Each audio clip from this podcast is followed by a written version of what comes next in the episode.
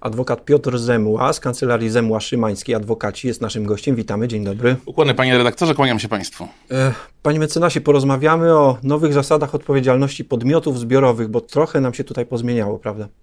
E, trudno mówić o zasadach, biorąc pod uwagę ten projekt nowelizacji, który, jest, e, który został przygotowany przez Ministerstwo Sprawiedliwości, bo otóż Ministerstwo Sprawiedliwości proponuje nam ustawę, w której mieszają się trzy reżimy, trzy ustawy procesowe.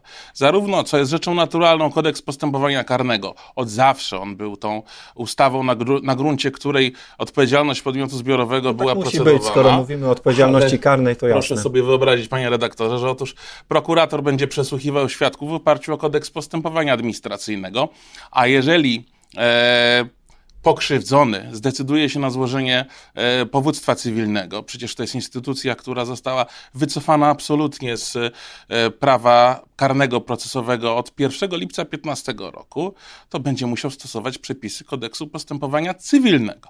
Wszystko ma ogarnąć sędzia karny.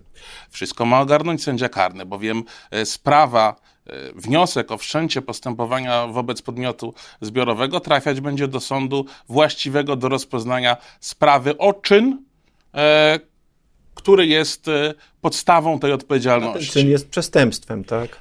Ten czyn jest przestępstwem, ale duża zmiana polega na tym, że ustawodawca zrywa z wymogiem prejudykatu karnego. To dzisiaj jest tak, że żeby skazać, nazwijmy to, podmiot zbiorowy za jakieś przestępstwo, czyn zagrożony pod groźbą kary, który został popełniony na przykład przez e, członka organu tego podmiotu zbiorowego, to najpierw musimy poczekać na prawomocny wyrok skazujący. E, od 1 września zmieniło się to w zakresie przestępstw przeciwko środowisku. Tam już się oderwaliśmy od wymogu tego projektu. Dobrze, że, że, do tego oderwania by doszło? Oderwanie samo w sobie od e, wymogu prejudykatu jest rzeczą jak najbardziej słuszną z perspektywy racjonalności ustawodawcy. Natomiast pytanie o to, co się będzie działo potem, prawda? Bo jeżeli pozwalamy sobie na tak kolosalną zmianę reguł całej odpowiedzialności, to należałoby oczekiwać od ustawodawcy, że stworzy system koherentny, zgodny z tym nowym założeniem. A trudno mi mówić o koherentności po analizie tego projektu. Proszę podać przykłady. Tak będzie najłatwiej zrozumieć. Ta sprawa, już mówiliśmy o tych trzech ustawach e, procesowych. Nie wiem, czy świadomie. Natomiast prokurator zupełnie zostaje pozbawiony możliwości chociażby przeprowadzania przeszukań a jest to jedno jednak z istotnych źródeł dowodowych przeszukań. Zadziwiające, bo do tej pory wszelkie zmiany szły w tym kierunku, żeby prokurator zyskiwał więcej i więcej. Są miejsca, w których nawet jest lepiej ma niż sąd, a tutaj? Ach, tutaj również oczywiście mamy do czynienia z Rzeczą Pospolitą prokuratorską, wydaniem 125, poprawionym i uzupełnionym, albowiem to prokurator, li tylko on, dyskrecjonalnie zupełnie, będzie decydował o tym, czy skierować wniosek o pociągnięcie e, podmiotu zbiorowego do odpowiedzialności, czy nie. Dzisiaj może to zrobić także pokrzywdzony. Nie jest skazany na łaskę czy niełaskę prokuratora.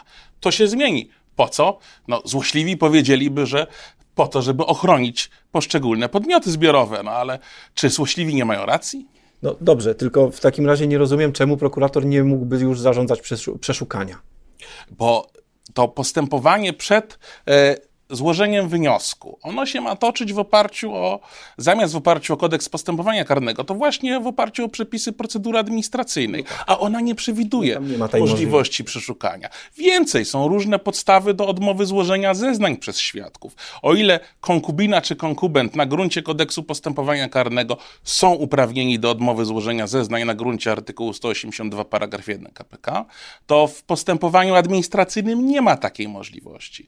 A zatem powstaje taka sytuacja, w której w tych czynnościach sprawdzających prowadzonych przez prokuratora ktoś nie może odmówić złożenia zeznań, po to, by później przed sądem, który już będzie e, procedował w oparciu o odpowiednio stosowane reguły KPK, nabędzie takie uprawnienie. Gdzie tu sens? Ja go nie dostrzegam, ale może to ułomność mojego umysłu. A może, panie mecenasie, właśnie udzielił pan odpowiedzi na to pytanie, dlaczego e, dokonano tej podmiany procedur w, postępowaniu przygotowawczym. Jeżeli w procedurze administracyjnej ktoś e, nie ma prawa odmowy udzielenia odpowiedzi czy odmowy zeznań, to będzie musiał złożyć te zeznania, które zostaną już w sprawie i pomogą prokuraturze ją prowadzić, a dopiero w sądzie ktoś uzna, że to może już przywrócono, prawda, tutaj e, słuszne reguły i już można odmówić zeznań, ale co z tego, skoro się je wcześniej złożyło? Oczywiście, to prawda, natomiast i tak, jeżeli jest podmiot, świadek jest uprawniony do odmowy złożenia zeznań na gruncie artykułu 182 paragraf 1,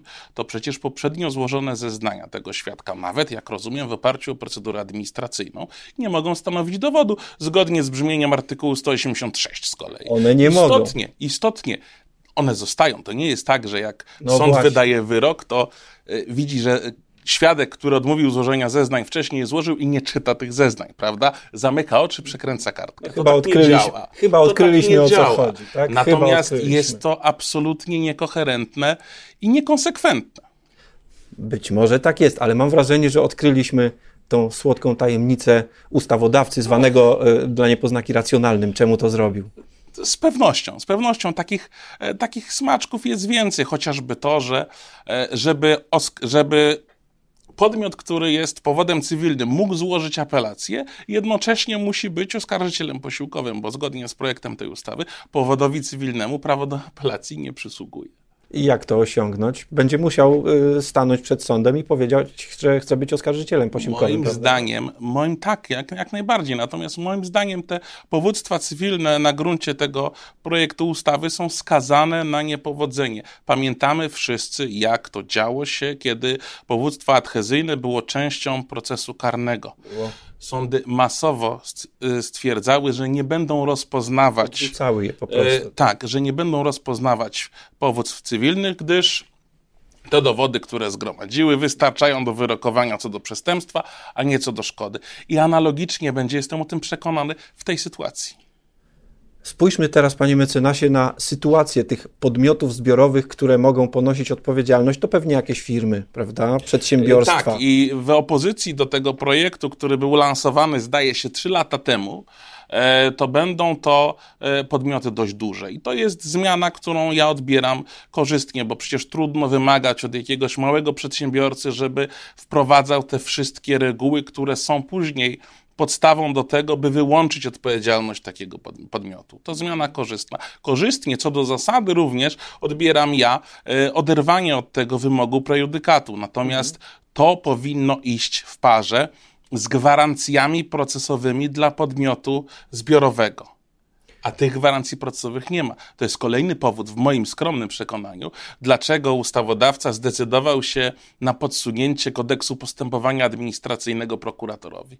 Bo tam przecież nie ma gwarancji procesowych. W obecnie jeszcze obowiązującej ustawie e, prokurator, który prowadzi śledztwo przeciwko osobie fizycznej, jak dostrzega, że to śledztwo może skutkować także odpowiedzialnością podmiotu zbiorowego, zobowiązany jest ten podmiot zbiorowy o tym zawiadomić i pouczyć go o przysługujących mu uprawnieniach.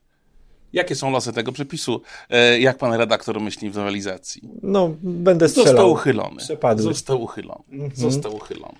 E, Panie mecenasie, patrząc e, w takim razie z perspektywy tych dużych podmiotów Mhm. zbiorowych, które zostaną poddane odpowiedzialności z ustawy, ale też e, no jakby zarządzających tymi podmiotami, ich sytuacja się poprawi, pogorszy, gdy to wejdzie w Moim życie. zdaniem zdecydowanie pogorszy. Nie możemy nie wspomnieć o tym, że uchylony został także przepis, który przewidywał przedawnienie ścigania podmiotów zbiorowych.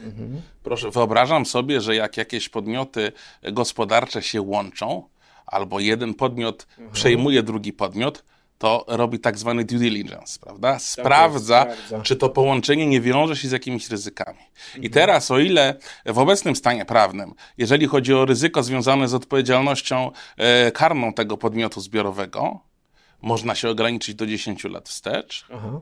To po, po tej nowelizacji, jeżeli ona rzeczywiście zostanie uchwalona, to takiego komfortu osoby, które będą przygotowywać te raporty, nie będą miały i będą musiały e, cofać się do wynalezienia koła w badaniu takiego podmiotu. Granicą będzie co? Granica karalno, przedawnienia karalności przestępstwa? Czy, Absolutnie nie. ale jak to? Wprost jak jest, zbrodnie? wprost jest, Bez przedawnienia? wprost jest napisane, Zbrodnie że negatywne przesłanki procesowe e, wyłączające ściganie czynu przeciwko osobie fizycznej nie nie stanowią przeszkody w prowadzeniu postępowania przeciwko podmiotowi zbiorowemu. No ale dobrze, jeśli przestępstwem jest, mm, co może być takim przestępstwem e, z ustawy? Chociażby korupcja menadżerska. Dobrze, tak? korupcja menadżerska przedawnia się po ilu latach? Po 15? No teraz to i tak się w ogóle nie przedawnia, bo od przeszło dwóch lat e, okresy Wstrzymane są terminy stoją i, e, i Sąd Najwyższy wydał ostatnią uchwałę, w której stwierdził, że ten, to wstrzymanie okresów przedawnienia dotyczy także czynów popełnionych przed stanem epidemii czy stanem zagrożenia Czyli epidemicznego. wy, właściwie wydłużył się termin przedawnienia, Tak. ale załóżmy, że wrócimy za jakiś czas do stanu już nawet nie zagrożenia epidemicznego. Jeżeli, jeżeli ta uch, uchwa, ustawa zostanie uchwalona w takiej treści, w takim kształcie, jak jest proponowana, to absolutnie przedawnienie będzie miało najmniejszego znaczenia z perspektywy odpowiedzialności podmiotu zbiorowego. Nie będzie go po prostu. Nie. Nie. Podmiot zbiorowy będzie choćby 150 lat e, wstecz odpowiadał za przestępstwa osób, za które ponosi odpowiedzialność członków organu, ale rzecz jasna nie tylko, także pracowników. W takim razie na koniec naszej rozmowy skierujmy wyrazy współczucia do wszystkich podmiotów zbiorowych poddanych tej ustawie. Może warto się podzielić w ten sposób, żeby pod tę ustawę nie podpadać. Jest to jakiś sposób ograniczenia tego ryzyka. O e, pozostałe, e, e, pozostałe podpowiedzi może innym razem. Tym razem dziękuję za spotkanie. Dziękuję bardzo, panie redaktorze, byłem bardzo miło. Adwokat Piotr Zemła był naszym gościem. Kłaniam się państwu.